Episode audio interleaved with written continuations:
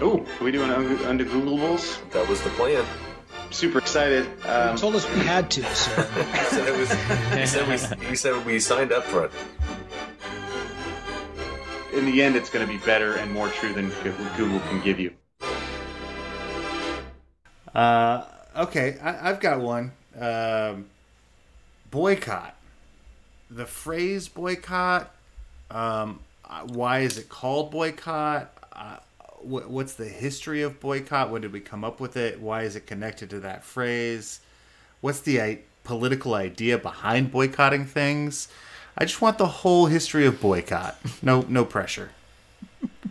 Um, I just don't understand why it's called that. And uh, when it came about, you know, I I think of it uh, popularly uh, in uh, among American culture. We think of sort of uh, boycotting uh, the bus, you know, during the civil rights movement. But Yeah, this thing had to exist. Bef- but this had to exist before that.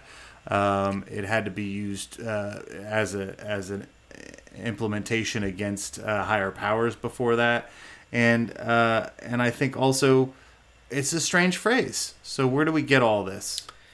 Well, so I want to challenge you on that because I don't know that it would have been used much earlier than that, right? Because this is a, a a technique that is only has teeth in post consumerism capitalism, right? Okay, okay, uh, Like when people realize that power comes from or or that corporations or government's power comes from the contribution of dollars to them.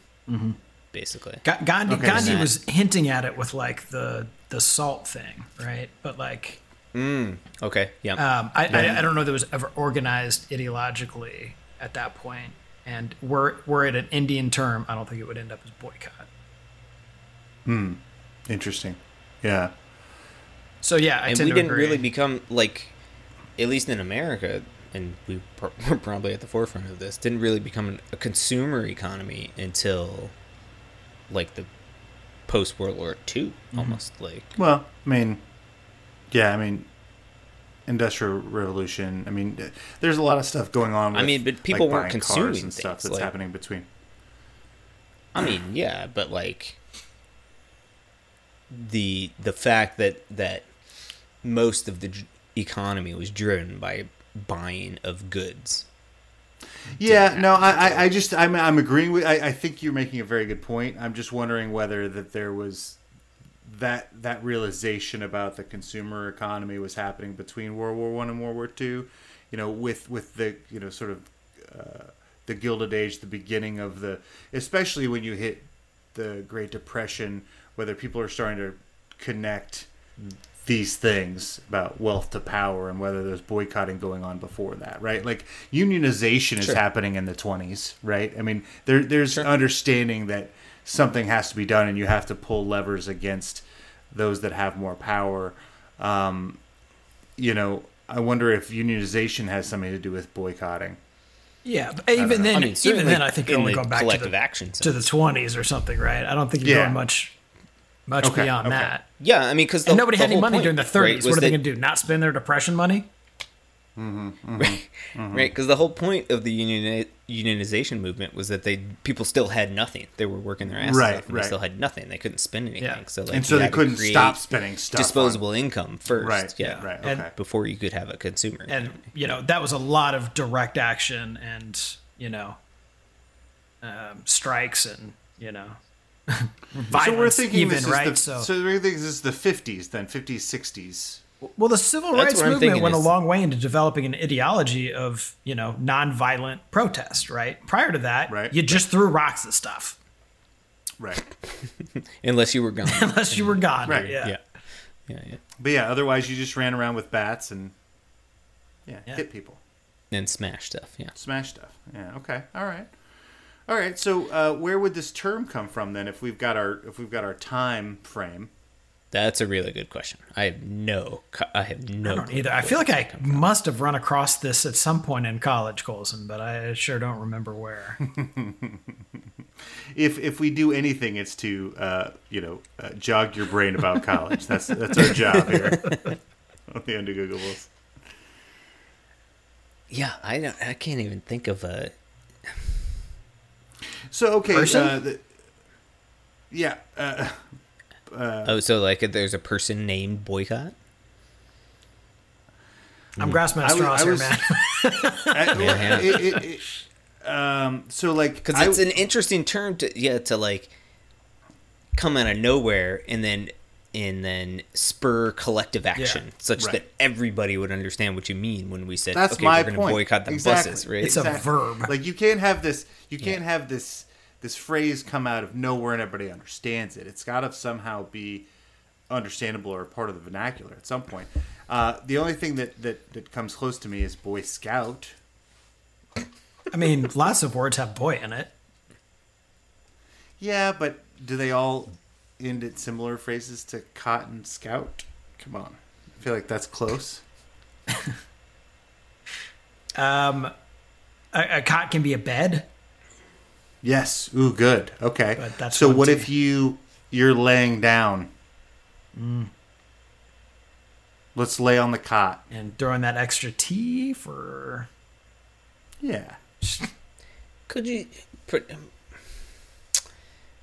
is boycott perhaps a something that comes up from like abstaining from something? Or like i'm trying to think of other instances in which people would you know not utilize a service or like not do something you know because of some reason like giving up something for Lent, lent yeah. or something right? Um and maybe it comes from like Mm. abstaining somehow from they just borrowed the term from like some weird. exactly Hebrew. yeah or is it some biblical story Yeah. of somebody that yeah did something I Yeah, know. I really, I really don't know. Do you've been thinking about this for a while, Colson? Do you it- other than Boy Scout? And what would and so so it sounds like Boy Scout, and then you must have liked that idea. And what is your rationale? I did. I like that how idea. it connects to no, no, boycott. no, no, no. Um, yeah, no. I, I, I thought of uh, the Boy Scout or- is going out and trying to be leaders in the community. You know, so I was trying to go with that direction. Um, I Hmm. Are they, with- or are they training them to be followers in the community? Hey, don't throw the Boy Scouts under the bus. Yeah, I, I, I mean the reason I asked is because I got nothing. Yeah, I got no thanks. And I and I thought maybe we were going back to like, you know, medieval times, and you guys very quickly reminded me that that doesn't quite work because nobody had. I mean, to spend, no, nobody had very well be wrong, nobody had but, like- uh, income to, to to boycott things. That was the whole point, right? The whole point of boycotting is to not use your money or or uh, you know disposable income on things Yeah.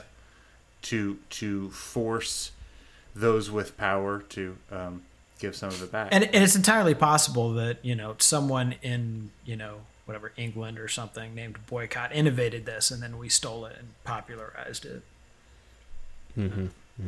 But you know, I just I suspect that it just wasn't something in wide use until well into the 20th century. Yeah, this is. Uh, Uh, okay, I'm gonna there. I'm gonna guess uh, right before we look this up. I'm gonna guess that it's a derivation of um, Hindi, and we got this from Gandhi. Okay, okay. take it. I like Yeah, that. I like it a lot. Okay. Ah, it's a dude. Captain Charles Boycott. Charles C. Boycott.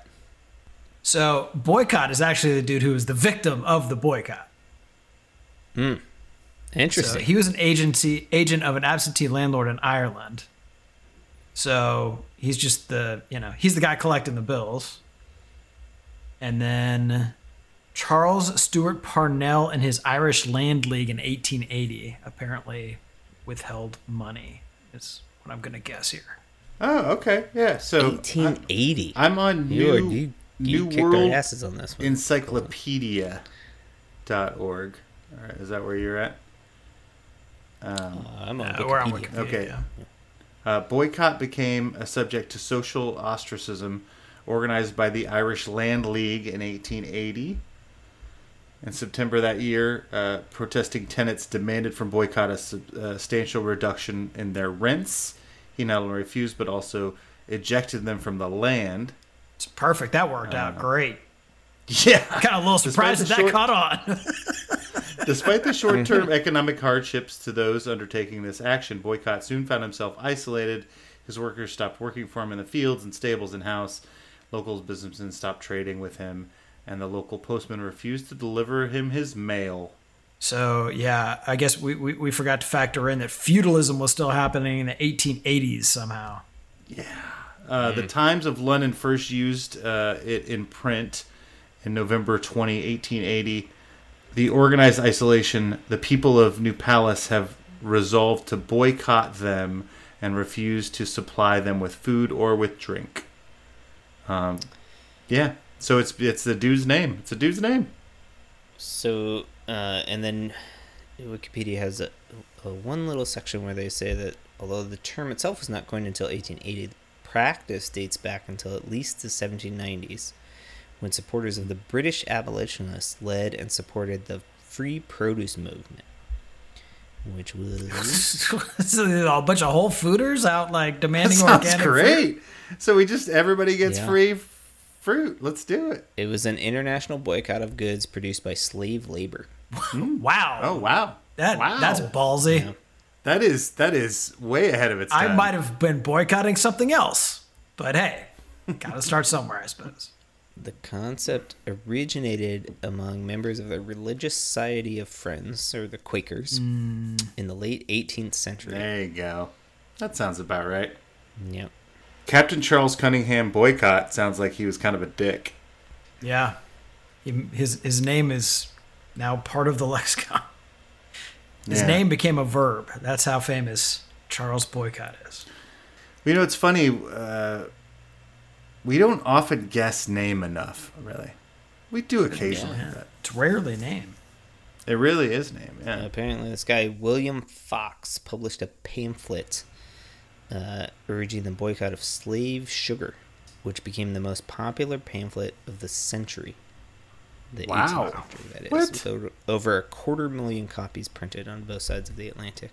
And so people weren't supposed to have sugar because it was. Uh, Yeah, Slave if, sugar? The pamphlet says if we purchase the commodity, we participate in the crime. wow. What's that guy's name again? William Fox. I'm, I'm, I'm a big fan of William Fox. He's also got a. In every pound name. of sugar used, we may be considered as consuming two ounces of human flesh. Dark. Yeah. Yeah. The British boycott at its height had more than 400,000 participants. Uh, yeah, however, as the French Revolution turned violent in mid 1792, grassroots, grassroot, grassroots movements lost support, which they did not regain until it became known that Napoleon Bonaparte opposed emancipation. Ah. All right, the free produce movement. Who knew? Heck yeah.